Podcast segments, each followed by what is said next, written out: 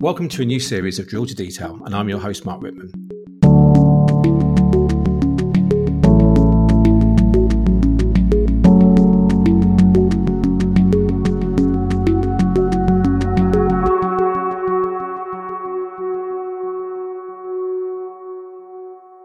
So, well, it's good to be back after summer break, and I'm joined in this first episode of the new series by Colin Zima, a name many of our listeners working with Looker will be familiar with as Looker's VP of Product and Chief Analytics Officer.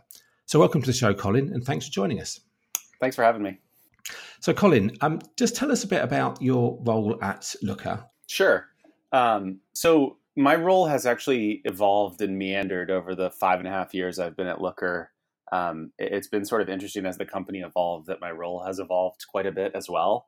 Um, so I ended up as Looker actually uh, kind of fortuitously. I was I, I, just happened to be a very early customer of the product, um, and I actually wasn't even the buyer of the product. So um, I had started a company coming out of Google with a good friend of mine um, and a college roommate who also is now the VP of product at Looker, um, Jamie Davidson.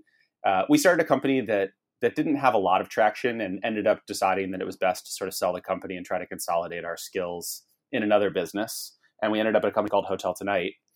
And through first round capital, um, one of the early venture firms for both Hotel Tonight and Looker, those two businesses were just in the process of getting connected as we were getting acquired. And we actually became, I think it was like the fifth or sixth customer of Looker.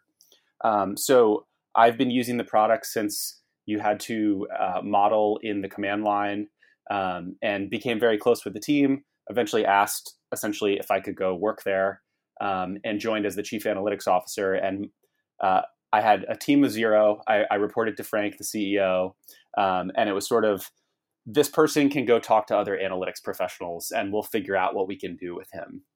Um, so at the start, I was actually managing support and customer success and documentation and analytics.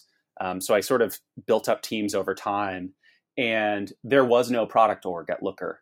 Um, the engineers were completely self-guided in terms of the product that they were building, and it's it's pretty incredible to think about the work that they were doing, sort of with no formal product management. Uh, but eventually, they decided that they needed a product manager um, and sort of a product team, and that's when I took over, uh, sort of managing the product org at Looker. Um, and I did that for about four years. Uh, and we we just hired, uh, I guess, just uh, in sort of late last year, we hired Nick Caldwell to be chief product officer and manage product and engineering and design. Um, and at that point, I mostly transitioned out of the day to day product, and uh, for sort of the last nine months, have been sitting in what would probably be best described as a strategy role in the company. So um, less of the day to day in product management, though I still bother the team quite a bit on the work that they're doing um, but really focused on where Looker's going five or 10 years out. Um, so trying to sort of think about the market and the business and where those things intersect and how Looker could be successful. Um, and then that gets complemented by a lot of time spent with customers. So I, I still am sort of out there in the field talking to our customers and prospects about how they can be successful with data. Okay, okay. So, um, I mean, it, we, the start of the last series, we I had Lloyd Tabb on here, and uh, and, and I was curious when speaking to, to Lloyd uh, to try and understand what was done, what's the origin story of Looker, to try mm-hmm. and understand what was the original problem that w- was solved, and I suppose um, you know what was the what was the core innovation in the product that meant you know, that's meant it's been so sort of successful and and to, with you I want to talk about the futures really but but going back to kind of when you first saw Looker and you first saw the product and you mentioned it was command line and so on mm-hmm. you know, mm-hmm. there were there were other products out there that were very kind of well built out yeah the business objects of this world and so yep. on yeah, what what was it that appealed to you what what what what did Looker do for you guys that meant that it was that was what you chose and that was the thing that you I suppose in a way uh, selected for your company, but then selected for your career? Yeah. Um, I, I, think the most interesting thing about Looker was sort of these original core bets that the company has that have guided us through the entire lifespan of the company. Like, I, I think it's probably somewhat rare that you build a company on a, on a few core assumptions and over a long period of time those assumptions just do not change and if anything sort of strengthen and i think when lloyd built the product early it really it was a product that he built internally at another company previously that he sort of spun into a business and I've seen actually plenty of analytics tools even that have done things like that. I think Mode was a version of that from Yammer, for example. Um, but uh, the core things that Lloyd saw, I, I think, just aligned really closely with what the market needed at that point in time, and that was a technical product for data people. Um, and you've had people on the podcast before that have talked about this sort of concept of analysts sort of moving closer to developers than business people. Um, and this sort of desire for a more code heavy, more powerful platform um, was really appealing. So being in the command line was just sort of normal if you came from data science because that was a place that you were already working. So it, it was a lot of these natural extensions of the more technical data analyst. And then I think the bet on SQL was another huge one. Um, like philosophically for me, I, I had a little bit of exposure to BI tools. Actually, probably the, the tool I had the most exposure to was Excel because I was in structured finance even before um, I, I came to tech. And I think what Looker did well was it, it had a very straightforward application of how you get data into a screen on a computer on the internet. And it wasn't sort of pull your data, manipulate it into some sort of cube type thing or some sort of intermediate. It was go write SQL and it shows up in the browser. And I think that really short trip from the database to the screen was one of the huge advantages of it because I think for any given user, it was just a very simple concept to understand. And sort of that simplicity that underlies Looker that I think gets hidden a little bit by the data model, um, where people think it's complex it, it actually is sort of the shortest path to take something out of a database and put it on a screen. And I think that is what Looker did really, really well. Yeah, interesting. So when we're getting, there's a huge amount to talk about there, and, and I suppose particularly that I suppose that um, that I suppose that balance between uh, you know um, I mean my my background was in doing SQL based uh, you know BI tools on top of kind of databases, particularly Oracle, and, and my my challenge there was that actually to get decent performance out of that was was a challenge, mm-hmm. and and what might be a simple series of SQL statements required an awful lot of, I suppose, optimization of structures and indexing and materialized views and all that kind of stuff mm-hmm. there, and and you know, and then to try and replicate that across multiple databases would be hard.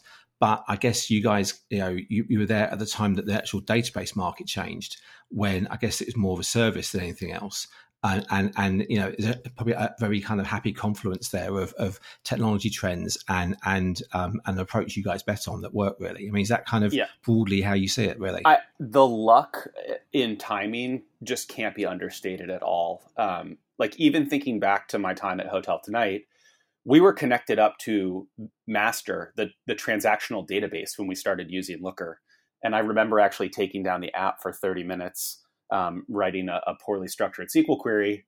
And that's when we started setting up sort of transactional mirrors. But when we were using MySQL to start, um, even kind of one year into really building out our Looker model, we started getting stuff that was too heavy for that database. And if Redshift and sort of these easily adoptable cloud databases hadn't appeared, I- I'm not sure that Looker could have continued to be successful just because the volume of query it, that's not what transactional databases were really built to do um, do analytical query at scale. And so I, I just it's so important that this bet on the database market just being simple and fast and sort of doing all these things behind the scenes to solve problems so that looker could just focus on everything upstream of actual query that is as important as everything that we've done as a business. So the Snowflake, BigQuery, Redshift, that the growth of that market was as important as every decision that we've made as a company. And and that's like the luck side of business is you need to make a good product, but you need to get lucky a little bit as well. Yeah, yeah. I mean, I you say lucky. I mean, obviously, it's a very sort of prescient bet, really. I mean, the other thing for us is in, in the business that I first encountered Looker, we we they were originally using say Tableau, but that was actually no longer an option for them because by you, you know, if you use a database like say BigQuery and you're doing things on a kind of column based approach and you've got huge volumes of data, you know, you can't just load it all into a, into a mid tier yep. cache. And so actually, we were kind of we had no choice but to use Looker in some respects. Yep. So it opened up an opportunity. But then obviously from that point onwards, I mean, you know, there's luck, but there's also execution as well. For sure. You know? And I think that you, people get a chance, but I mean, just just taking taking a step back before we get into the, the detail of Looker. I mean, what was where did your interest in, in analytics and, and, and data come from then originally? Yeah, I mean, I, I think it for me it was just sort of a natural inclination that if you can answer a question with information, you're going to do that. Um, like I, I, started in structured finance working on synthetic CDOs, so I was on just the other side of the world, but essentially just doing applied math, um, and sort of fortuitously decided to test out tech at Google as a statistician as the financial markets were blowing up. And so, I was about to say that was uh, probably good timing. Yeah, so lucky. I, I, just can't even explain it. Mm. Um, but I, I left. Mm. I left structured finance in 2007 and ended up at Google as a statistician in search. And I, I think ultimately, I just see applied math everywhere. Um, like, if you have information, you can use it strategically to make smart decisions. And to me, that's what analytics is. And I think the the real appeal for me and sort of the way I try to hype sort of young data analysts is I, I think if you understand how the business is working um, as a data analyst and, and view yourself less as a reporting engine and more as sort of a strategic driver of the business, I, I really see analytics as one of, or maybe the most powerful driver of a business moving forward. Because you're it, when you understand how the business works, you can you can drive the business moving forward. So I, that's sort of what drew me to analytics is that like when I'm at Looker and I was sort of the main analyst for a while, like I know how every aspect of the business is working. And if you care about making the business succeed sort of above the specificity of your job role, analytics is like the most interesting place to do that because you sort of have the keys to the car in that you can see everything that's going on, which gives you the power to influence what's going on. And so that's like really what excites me about analytics is it's it's the superpower for managing the business because you can see everything that's happening. Interesting. I mean, but and, and the other role you do is is is your VP of product role, and and and yeah, I, I, I, suppose an interest in analytics and an interest in the domain area doesn't necessarily make you a good product manager. No. And, and yeah, I mean, I've worked in that area, and, and, and I think I did okay. I mean, I think I was brilliant. Um, but but certainly, you know, product management itself is is obviously a skill in itself. Mm-hmm. I mean, where, where did your where did your interest in product come from really yeah I mean, was that kind of just you fell into it or was that a deliberate thing really? no i mean i would say i fell into it um, My my views on product management have evolved pretty significantly over my time at looker because i still when when i talk to people i still say i'm i'm not really a product manager i'm a data guy that happens to be working on the right product so I, I'm not sure how much of product management you can sort of pick up and transfer to a completely unrelated service. Um, like there's multiple aspects of it though, and I, the most important one I think is just understanding your customer and your user. And so at Looker, it's very it, it was very easy for me to think like a product manager because if you're thinking like a user of the product and you're thinking critically about what the product could do and what the product should do and you can empathize deeply with the user of the product, that's what's going to make you a great product manager because you're trying to understand what the what the user's problems are and solving them in, in sort of intelligent ways. Um, I, I, think where analytics practitioners get into a little bit of trouble, um, and, and this is something that I think Lloyd and Ben did an outstanding job of at the early beginning of Looker, is I think if you take all of the assumptions and constraints of what a product or market does um, and sort of take them as a given when you're building, you can get stuck sort of repeating things and and sort of staying at a local maximum. And what Lloyd and Ben did really well was sort of very intentionally not look at the market at all. Um, they sort of said, we're not going to look at any other products in the market. Um, we're going to completely reinvent everything. And just to be clear, like we are we do not do that anymore. It's really important to learn from your competitors. But I think having that balance of not having to follow everyone in the market and kind of completely doing your own thing and sort of preferentially learning from the market, um, I, I, think those are the product managers that really do the best. Um, because if you're copying it, trying to apply it to what you do is not going to work. And if you're trying to rebuild it from scratch, you're not going to borrow from the lessons that you've learned externally. So it it's really this confluence of just learning from all the things around you and and trying to understand what's going on. And the last point I'd make is I, I think exactly to what you're saying around data.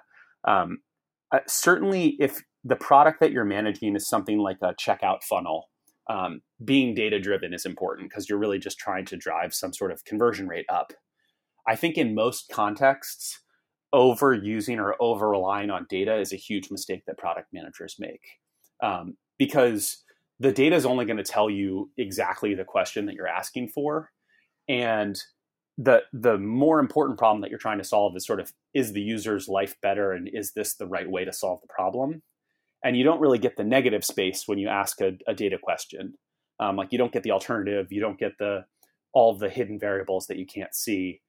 And so i think it's really important that product managers don't get too caught up in trying to have numbers guide everything that they're doing. Um, you want to use it as an input but uh, it, it really is just that. It's an input it's not the answer yeah, definitely. I mean, that's actually a topic I was going yep. to speak to you about. I mean, it's uh, yeah, to, to, what extent do you use data to drive your product decisions, really? Um, but let, us kind of, I mean, I think just to, I suppose, to, to summarize where I want to go with this conversation, there's two things I wanted to talk mm-hmm. to you about. One was um, your philosophy around the building of Looker. So, and, and, and I suppose in a wider sense around building a product. And I think you know we're already touching on that, which is fantastic. Um, so you know I've, I've heard you speak at, um, at keynotes, and I've heard you talk about um, about the way that you uh, the way that you thought about the product recently, and you access analytics and action and so on there, and use that as maybe a starting point. But then, what is driving what is driving how you think about where Looker should go in mm-hmm. the future, and and I'm not I'm not really interested. I mean, I know there's obviously things you can't yep. talk about; it's just commercially sensitive. But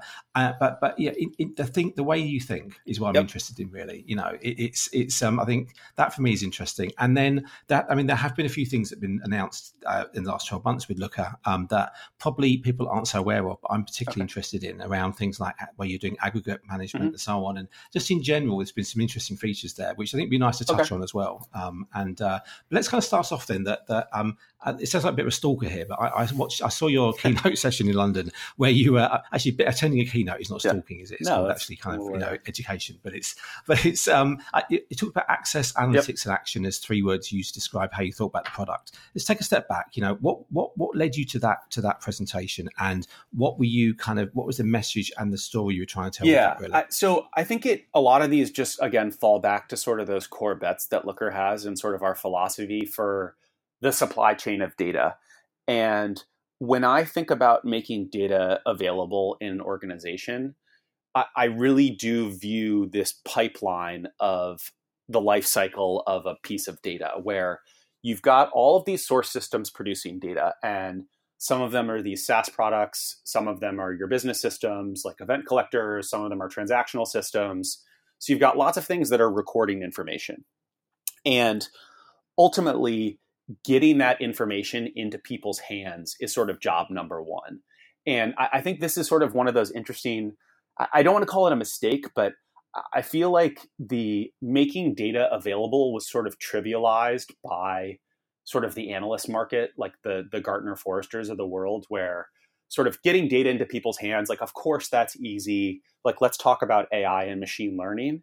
And I think one of these core insights that Looker has was just getting data into people's hands and making them understand it actually is a hard and important problem. And simplifying that pipeline um, is like the most important thing that we can do. So we have all these philosophies about sort of getting data at low latency into a database. Again, sort of like thinking like a developer, microservice architecture where kind of small products are moving data around and then little products are sitting on top of that. Um, so it, it's sort of like the Fivetrans stitch low latency ETL services are getting it into a database. The database is making it accessible at low latency and fast query. The model sits on top of that and describes the data. You've got other concepts that sit on top of the model, like merge results and calculated fields and all these different things. And sort of at each layer, you're massaging the data a little bit.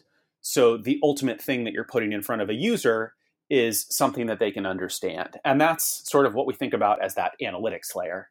And that's everything that the analytics market seems to talk about, but it's doing analysis, it's reporting, it's all of those different pieces. So it's sort of get a supply chain for getting data in front of people is step one. And that's an independent problem from doing analysis and reporting on data. And sort of at that layer, I think the important thing that we're thinking about as a company is uh, probably best described as just trying to move beyond the dashboard. Um, so we've we've had this message internally about sort of what we call the spectrum of analysis. And I, I think this is another one of these concepts that um, not captured by the market yet, but I think in five or 10 years will become more commonplace where if you look at the way that someone consumes data now, and this could be in Looker, this could be in any sort of product or in any sort of context. On one end of the world, you've got sort of like SQL and pivot tables, where I would describe that as sort of a blank canvas where someone that understands the data and the structure of data can ask questions. Um, you can do anything. You essentially start with a table and you end up with another table. And then on the other end of the world, you've got a dashboard. And what a dashboard is, is sort of a highly constrained experience where you can ask a very specific set of questions and the structure is predetermined. And when we see users try to consume data in Looker or in other products, I think what we've been learning is that there's a lot of white space in between those two sides of the world, in that the ways that people want to ask questions uh, often want to be more guided than a pivot table, but they want to be more open than a dashboard. And I think when you use sort of data products in the world, um, this this is sort of obvious and natural. So like when you buy a plane ticket on United.com, um, like you're you're not doing a pivot table on top of every flight that they have. Like you don't get a blank canvas. You get a highly structured interface to ask a question in a very specific way, and the way that results return and sort of the workflow built on top of that result set is highly tuned to what the user is doing, which is buying a plane flight. But when you look at sort of the BI space, there's you're really constrained to be either in this single page dashboard UI or on top of a pivot table. And so I, I think in that middle layer, the strategy that we have as a company, and um, we're, we're, sort of working on a lot of the sort of back end concepts and, and middleware concepts and front end concepts to deliver out sort of these more opinionated, more custom data experiences. So, like examples that I think of in sort of the analytics world are um, like cohort analysis is an incredibly common type of analysis. And a pivot table person can go build a cohort and you can make a dashboard that has a cohort on it. But there probably is some middle that is a, a complete UI that revolves around doing cohort analysis that's even better than both of those versions of the product. And I think those those mini applications are really where analytics is going to differentiate, where the the UI and the data um, are sort of interlinked in a way that the product is designed for the specific need that the user has. And so I, I, think a little bit of what we're trying to say is sort of moving away from generalized analysis to sort of more specific user experiences. And then that third piece, action, um, the uh, again, I think something that the the analytics market in general, um, I, I, don't want to say has ignored, um, but it's been like a problem that's been hard to solve is after you do an analysis often the output is like a picture or a pdf or something like that. But but to go back to sort of what i was saying earlier about data analysts and their role in an organization like really what you're trying to do is make the business better. And the ways that you make the business better there's sort of two versions of data analysis one is just to inform yourself and that's like is revenue up or down this week and the other, and probably the more important one, is to go make a decision. Um, like, who am I marketing to? Do I need to change the people that my sales teams are talking to? Who is most likely to churn? These are all sort of uh, analyses that define decisions. And I think we are trying to figure out how to go the last mile to do those sorts of things. So, the reason that someone would do a sales analytics report is to make a better decision about the next person that they're talking to or to move pipeline around or try to understand how to allocate leads better. And so we want to go from just delivering you a report that says uh, these two sales reps have too many leads and these two sales reps don't have enough leads to a place where you can actually go reallocate those leads and whether again whether or not that's called a dashboard or not is sort of less important than taking all of the work that you're doing to make this data accessible and analyze it and put it in front of people to actually taking the next step to go do something. Um, and that's where being sort of web native and connected to other things and sort of have this microservice architecture where you can just hook up to APIs and use them really seamlessly. Um, we can be very different than the space was before and look more like an application experience than sort of a, a visual consumption thing. Right, there's a, there's a lot in there's a lot in what you said there, and and and let's let's let's I mean it's huge amounts to talk there. So let, us kind of go back to uh, I suppose mm-hmm. access first of all. Okay, so um, so uh, the, the, the, I suppose the the look the look the LookML model, the, look, the, the mm-hmm. kind of the metadata model you have. Um, I, I, guess that's probably within yep. that kind of access layer there, and and so that, I mean that's that for, for, me when I when I saw Looker um, a few years ago. I mean, for me, it immediately dawned on me this is you know you're reinventing the, the, the, business model for today's audience. You know, it was a lightweight version of the things I used to use before, um, but it was it was it was in, in alignment with how yep. people do things now, and it was introducing reintroducing this idea to an audience that at that point was, was you know very, using very fragmented tools and and was trying to do this maybe with SQL views or whatever. I mean, there, so there must have been a so but LookML is and and the way you do things is still, I suppose, deliberately um, limited in scope compared to maybe the kind of models I used to build that would have maybe sort of multiple mm-hmm. layers with hierarchies and so on and so forth. W- was there a deliberate cho- choice on your part to, to, go so far and no further, or is this something that you see is just maybe you know a case of just building on this and you're going to take it further?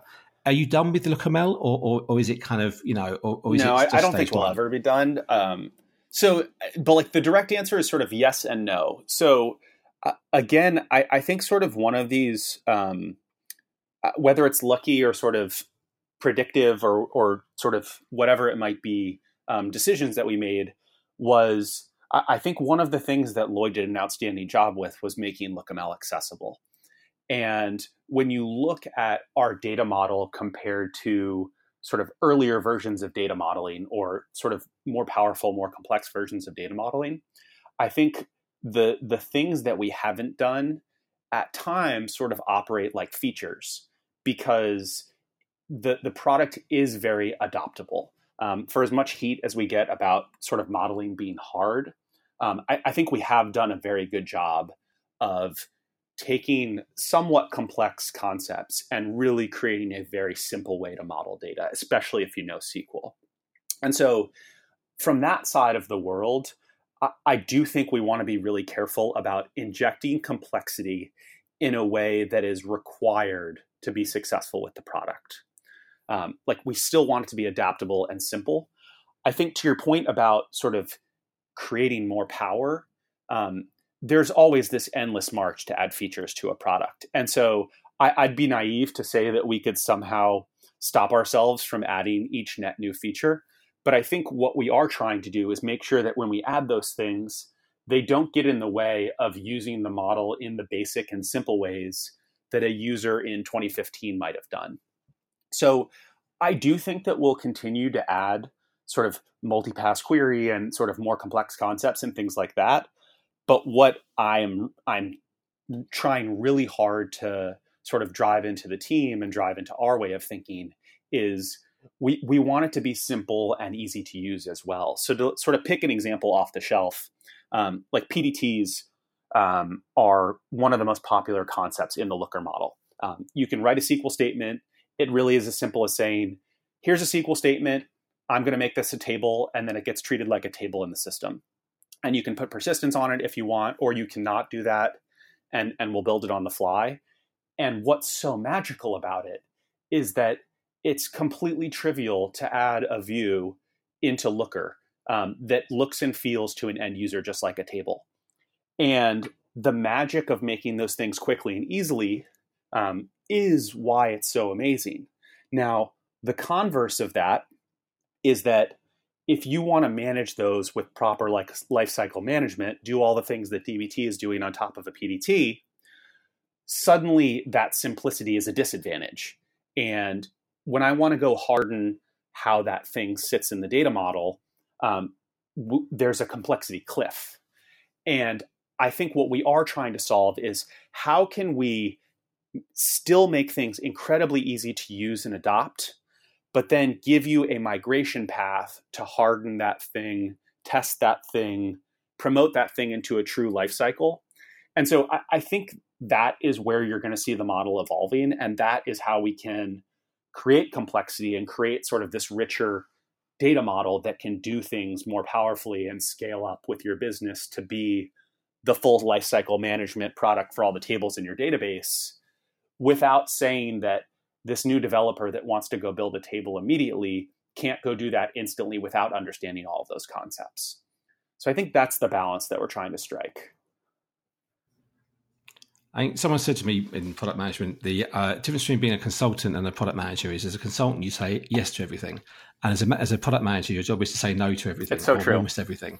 And, and I think that, that, that, that, that ability to sort of like be selective in what you put in and not overcomplicate things is is is kind of interesting. I mean, on that topic as well, it was actually I recorded a, an episode with uh, someone called Bud, mm-hmm. Bud Endress last night from Oracle, who who is the person responsible for the in the person in database mm-hmm. aggregation and OLAP engine within, within Oracle. And you know, we were talking last night about how hard it is to, I suppose, if you're writing, if you're building a tool that does query multiple databases like Looker does, to, to make sure that performance on each of those is, is good. And I think that um, that I'm, I'm, I'd be interested to see, you know, your, your thoughts on that. But also, you know, something I've looked at with, with kind of interest over the last year is um, some work you guys are doing to add some form of mm-hmm. kind of aggregate management or aggregate navigation into into Looker, which I think is an interesting, I suppose, balance between you know i suppose between um, handing it off to the database and you know realizing there is something in there that you guys can do especially if it's in an mm-hmm. easy to use way to make it so aggregates can be ha- just tell us how that's working or what your thoughts are in that sort of area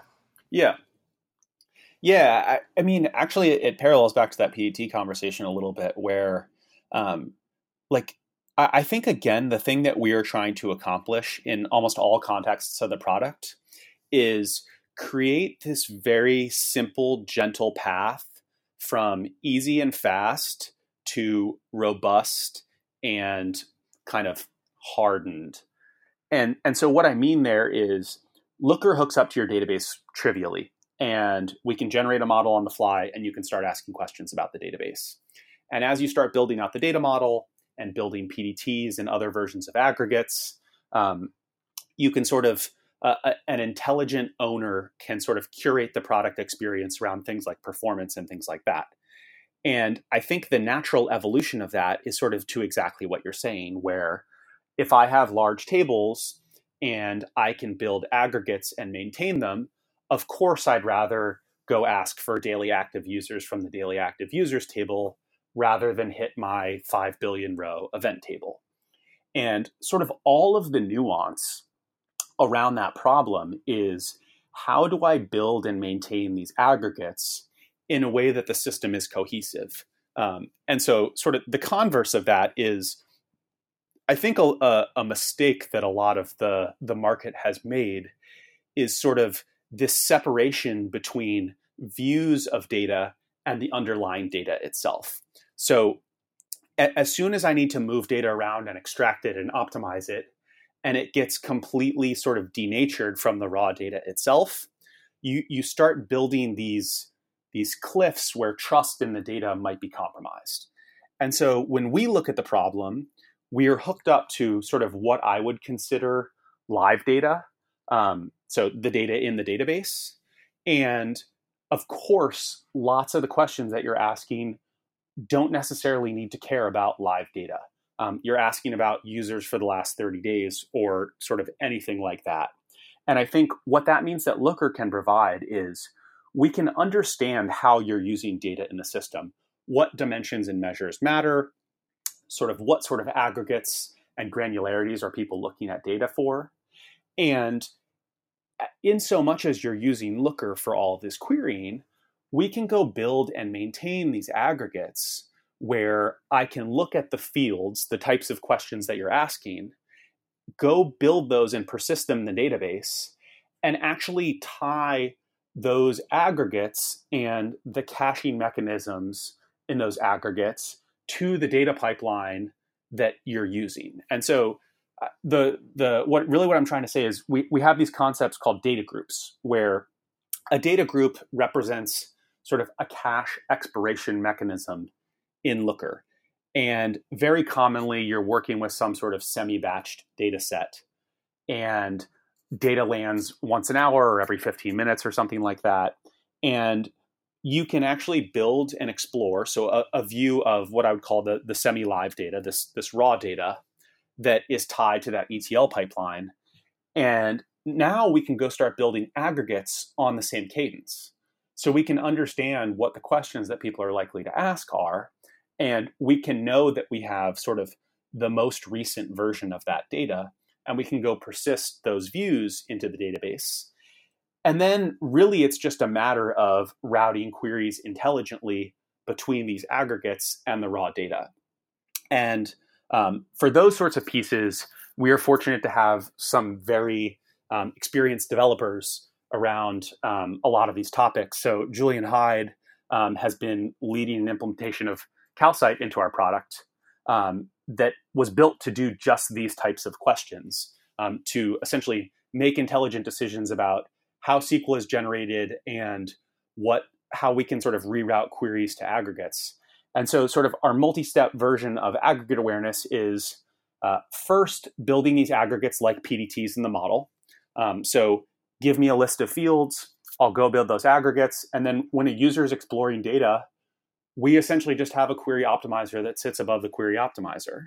And we can set these to the same cache frequencies and things like that. And, and we can just go hit roll up tables instead of raw tables. And it's seamless. Um, sort of V2 of that would be letting you bring your own aggregates. Um, and I think we'd love to get to the point where you could even be using a columnar database uh, sort of paired with a row store. Um, who knows if we'll actually get to things like that? But um, again, it's just we're just talking about a query optimizer sitting on top of a query optimizer where we're working with higher order concepts than the database itself. Um, and the whole idea is that we can take all of the query that's happening and make it seamless to the database. Okay, so so I mean, I suppose a meta question on top of this really is so this is you know this is a, a, a feature. That, I mean, I've, I've been waiting for this for a long time, and and particularly I suppose enterprise customers uh, would, would find this of interest. Um, how, how, do you make it in your in your role as, as as kind of VP product? How do you make decisions about how you prioritize what's going to go into the product? Because this is something you've obviously invested a lot of time in. Um, but there's other initiatives as well that you could do. I mean, there's things like, for example, broadening adoption of the product, or, or there are, you know, mm-hmm. how do you how do you make those decisions really? And again, what is your kind of guiding philosophy on where you spend your, I suppose, notional kind of points of development really in, in, on the product? Yeah, so it, it's evolved over time actually, and um, and the thing I would tell all the product managers listening is just uh, there are very few right answers to this. Um, they're just philosophies, and they all come with trade offs. So kind of early in Looker's life, um, we used what could best be described as sort of stack ranking all of the features that we could possibly work on, and we just worked off of them in waterfall style. So uh, a feature in backend modeling would compete against a new viz type, and we're just sort of licking our fingers, sticking it in the air, and saying this one's more important than this one. Um, it, it, was heavily based on sort of the instinct of the product manager, and um, and the product team, so design and engineering as well. But as we've grown, I think we've sort of approached something closer to a portfolio theory style of product management, in that we have major areas of the product and we believe that we need to allocate investment across all of them. Um, so that action analytics, insights, um, like all those different pieces, but uh, effectively the modeling layer, um, the middle of the product, so sort of the components that build front end experiences and then the front end experiences themselves. And then inside each of those teams, we're sort of decomposing the, the problem set that they can work on. So we've allocated some set of engineering, product, and design resources to the modeling layer and transformation and all of the products in the IDE.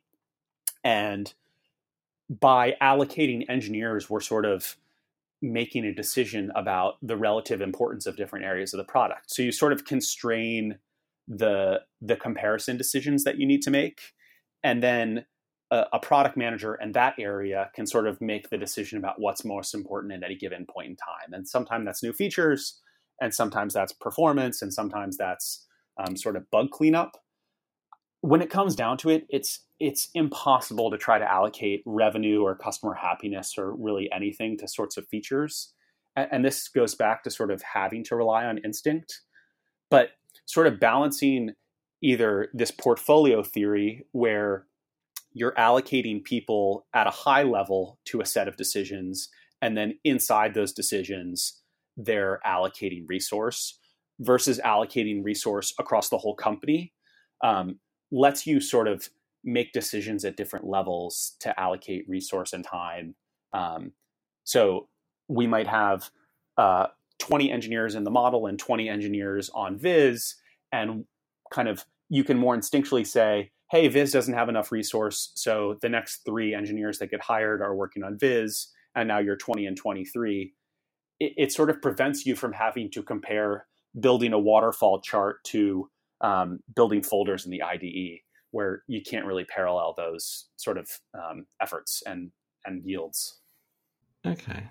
So how much do you? I mean, you, you say you worked at Google, and and um, I guess one of the kind of one of the I suppose most characteristic parts of how they work is is it's it's the engineers um, have a lot of say in what's built really, and and you know product managers product managers often are more influenced than, than, than top down direction. I mean, again, how much of how much of the product is is kind of you know inspiration top down kind of direction. How much of it is comes from the engineers? Because i suppose the danger with doing it all spreading your kind of uh, resources across everything equally is you end up you know you might miss that kind of ins- what you are how much of it is bottom up how much of it is top down yeah. Um, it's a good question. I, I think uh, i think we've sort of gone through phases as a company. So very early in the product's life um, it was entirely bottoms up engineering driven. Um, very literally, it was what any given engineer wanted to work on or was important in the product, and it was entirely organic. And I think when I took over the product team and sort of the product org, and we created a product org, we swung very far in the other direction, where we became kind of much, much more top down product driven um, and it was more waterfally and it was almost kind of instruction from the top. Um, and i think we've swung back pretty far in the other direction towards um, sort of individual teams and those teams are built from engineers product managers and designers and those teams are driving the work that they are doing in their area sort of collaboratively. Um, and there is a top level overlay that says kind of hey these are these are important problems that we're going to work on so constrain your thinking to this area. Um, but i think generally it's coming more from the bottom up and that that sort of necessarily needs to happen as you scale.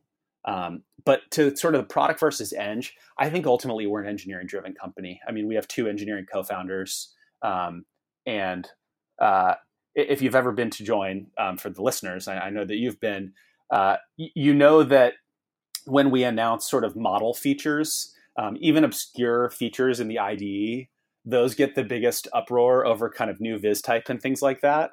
And so ultimately, our customer is looking for a lot of those technical products, and that. Okay. that okay. So, so the other end of what you were talking about was, was I suppose, access. Really, not access. Sorry, it was uh, action and analytics. And and and, and I'm, I'm conscious of time, and I can't keep you all day, sort of thing. But it was. I'm interested in the in, in I suppose, you know, the, how this how your how your product is then turned into applications, how it interacts with applications, and how you make it actionable. And and I mean, when I was at Join last year, there was talk about um, the applications you're building, uh, which were, I think at the time, there was uh, maybe ex- JavaScript extensions to things. And obviously, since then, you know, uh, there's been uh, Action Hub and so on.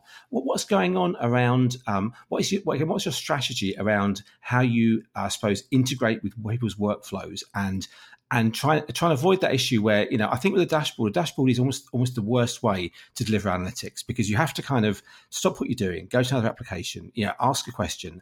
The more that it's inv- more that it's embedded in a workflow, um, the more it's relevant. What, what's the kind of your thinking there, and where do you see, see things going?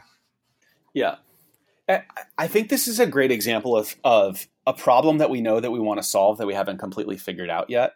Um, so you're familiar with the Action Hub, and I think it's it's this resource that we released that effectively lets you hook up outputs of Looker queries to other APIs. So it lets you pass a result set or a data point or something like that into another service that does a thing. Um, so it effectively creates like a CRUD interface into Looker. And I think when we released it, we said, hey, this is an open framework. Kind of do whatever you want. Um, it'll be amazing. You'll go you'll go build great stuff. And truth be told, a, a, small number of people have done incredibly interesting things with it. They've built kind of true workflow into the product. But I think what we also see is is sort of exactly to your point that trying to jam a small action into a dashboard often feels pretty unnatural. Um, and so, like again, thinking about thinking back to sort of that dashboard versus explore sort of experience creation piece, I think what we did see was when we build more opinionated product and more sort of specific UI. Um, so when we're working with a large customer to deliver some sort of business critical application that does a very specific thing, not sort of an, an open analysis framework, those were the people being very successful at the Action Hub because the action itself was deeply tied to the user experience that was built in Looker. And I think what that means for us moving forward is um, when when you just go drop a, a big complex framework that can do absolutely anything into a product, you're going to find power users, and often it's folks like you that actually um, are thinking as hard or harder about the product than even we are internally because you actually have to go deliver it to people. Um, they're doing interesting things, but if we don't go the last mile and really show you the types of use cases and deeply integrate those use cases, so rather than delivering a Marketo action that builds lists, we need to go build a product or a product experience that lets a marketer build lists and send them to Marketo that isn't the explore page. And I think that is what you're going to try to see us do in end of 2019, 2020 into 21, um, where we integrate the UI and the analytics experience with the action that you're taking and the things that you need to do downstream. And so I, I generally just feel like we have all of the pieces. But again, like delivering a bag of parts is great if you're delivering a developer platform. And again, this is where like consultants and partners do amazing things with the stuff that we do, often better than the stuff that we're doing. If we want it to be there for every single user, we need to go take the next couple steps to deliver more complete experiences.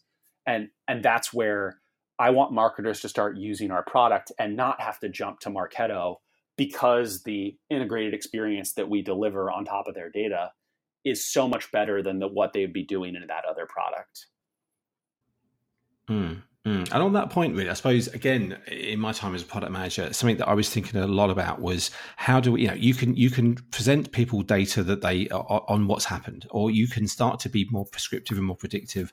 But then we get into the kind of the the, the world of AI, and and and yeah, every product has to have an AI element. But but I've seen with Looker, it's almost like kind of mm-hmm. I suppose deliberately you've not gone down that route, or certainly certainly it's not been something that you have. Um, uh, been talking about a lot. I mean, so so where do you see, um, I suppose, automated? Uh, I suppose, uh, you know, how, where do you see that going really, and where do you think there's an area that a problem that Looker could solve? And um, what's your views on on that kind of sort of thing? Yeah, I, to your point, we have we have very literally tried to avoid things like that in the product, kind of to date, and I, and I think the reason was um, we have viewed ourselves as a platform, and if you're a platform you are not trying to make decisions on behalf of your user. You're trying to give them a framework so that they can make their own decisions. And I think, again, this is a recurring theme in the conversation, but what we've learned is that works if you're buying and you want to use a platform. It doesn't work for a large swath of our users that want to use an application that helps solve problems for them. And so I, I think where you're going to see us building a lot more intelligence into the product is more productized experiences that use things like AI, ML kind of intelligence. And so, a- an example of that might be something like outlier detection or forecasting, um, but modules in the product that are opinionated and tailored to a business problem that can use those resources in a way that's much more directed. Um, ultimately my belief and I, my background is in data science is that us trying to be a data scientist um, is probably a losing battle um, because data scientists are really smart and sort of understanding the problems that you need to apply data science to is as hard as the data science framework.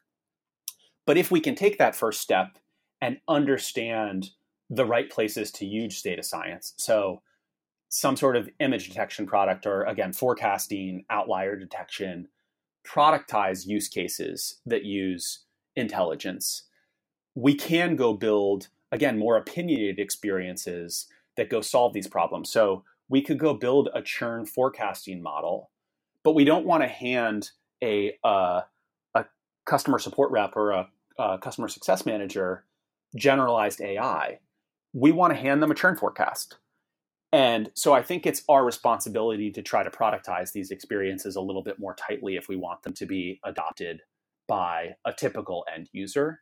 Um, and then, of course, we want to give our developers and sort of the platform owners um, kind of extension points to add in intelligence. Um, but I think the application sort of experience is is probably the driving place that you'll see us doing most of that. Okay, okay. Just to round things off, really. I mean, it's it's uh, it's it's join uh, very soon. It may well be after this after this uh, episode goes out. Um, but just maybe mm-hmm. again, without give you don't want to give you give away too much of what you're going to talk about. But in terms of you, you I guess you're doing a keynote. I mean, are, are, there any kind of themes that you want to be talking about, or, or, or things that maybe start, people start thinking about in advance before they come along that that you'll be kind of echoing or, or kind of raising really in your in your talk? Yeah, I mean, I think the biggest one moving forward is really this idea of application experiences and sort of deeper, richer user experiences that are directed. Um, obviously, we've got a whole bunch of announcements around um, sort of more tactical features. So, um, we're doing a, a, very major rebuild of our dashboards to sort of improve performance and componentize the experience. All of that is in service of essentially taking Looker and breaking it apart and trying to build and deliver, and that means we build or also customers build or partners build user experiences that can solve problems more easily for business users. And a lot of the theme of the things that we're building are taking Looker and really trying to break it apart in a way that we can deliver a product experience that doesn't feel like a dashboard or a pivot table. And I, I am incredibly excited about the potential that that gives us. And it's, it's going to be like a multi-year journey that we're going to have to take people on. Um, that's going to feel a little bit unnatural. But I, I think uh, when our customers and users, and um, when I go out and talk to to buyers of Looker, I really want people to stop thinking about everything as a dashboard and trying to deliver data and try to think about what an ideal user experience is to solve a business problem. So, how does a marketer make their ad spend better? Or how does a customer success manager deliver a better customer experience and reduce churn? And what are the right user experiences and sort of UIs to do those sorts of things? And sort of helping us walk along that path with them. So, a great example to to to maybe give away a little too much from join but um, as part of this application framework we can sort of very quickly build and deliver um, sort of full ui experiences that are that are hosted in looker built on top of looker data. And we actually had one of our developers go out and build what i would consider a, a pretty fully fledged data dictionary in a couple of weeks. And he's been building and maintaining it but we've almost got a, a, standalone data dictionary product that we can start delivering in the application. And I think when you start seeing the types of things that we can deliver through this application framework, um, I, it really opens your mind to what Looker could do. And, and I, I want our customers to sort of pull us down that path um, and sort of figure out the things that we should be building. So when you ask that question about AI, like I would love for them to lead us down those things that we need to be doing and should be doing. Hmm. Interesting, fantastic. Well, I mean, I remember that being uh, being tra- trailed as a, a new area um, last year, yep. so um, it would be interesting to see kind of where that's going. Um, so that's fantastic. I mean, there's a million and one things others talked about talk to you about, but I'm, I'm conscious of time, and uh, it's been fantastic speaking to you. Um, so um, yeah, well, Colin, thank you so much for coming on the show, and it's really interesting to understand the philosophy behind the product. Um, appreciate you doing that, and um, take care. And um, I, I don't see you. At, I will. Hopefully, I will see you at sort of join. Um, you know, have a have a good couple of weeks. And um, thank you very much. Yeah, thank you so much for having me. This was a pleasure.